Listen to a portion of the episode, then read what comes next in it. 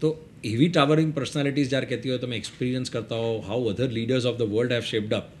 તો એવું જ શીખ્યો હું પાંચ દિવસના અંતે કે મારી હેલ્થ અને મારા રૂટીન સિવાય મારી પાસે છેલ્લે કંઈ નહીં હોય. અને એ હશે તો આ બધી સક્સેસનું મહત્ત્વ હશે.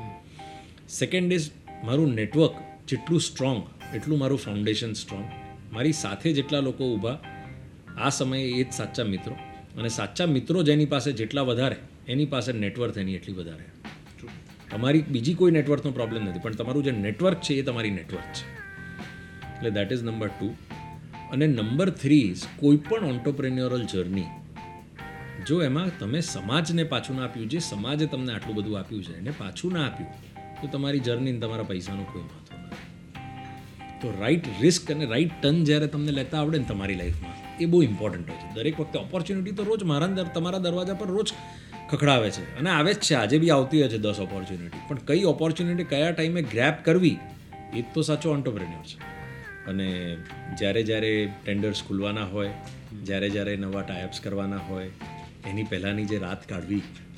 કે કાલે આ સવારે સૌથી મોટું બે હજાર અને છમાં કે પાંચ કે છમાં મને યાદ છે દસ કરોડનું ટેન્ડર હતું ચૌદ કરોડનું ટેન્ડર હતું. It was a big amount that time અને સ્પોર્ટ્સ કોમ્પ્લેક્સ મેમકોનું બનાવવાનું હતું નરોડામાં. અને one of its kind sports complex Veer Savarkar sports complex આજની તારીખમાં it's like a landmark structure એ જ્યારે અમે ટેન્ડર મળવાનું હતું એ પહેલાં જે બટરફ્લાઇઝ હોય કે આ સાચા પડીશું ખોટા પડીશું will this make me because it was like a make a break and if you could have grabbed it it could have been a complete game changer for our company to grab કે ચાર crore company turn over કરતી કંપનીને ચૌદ કરોડનો order મળી જાય તો you know it's a completely different thing hi હું છું શૃંગાર ઉગાણી અને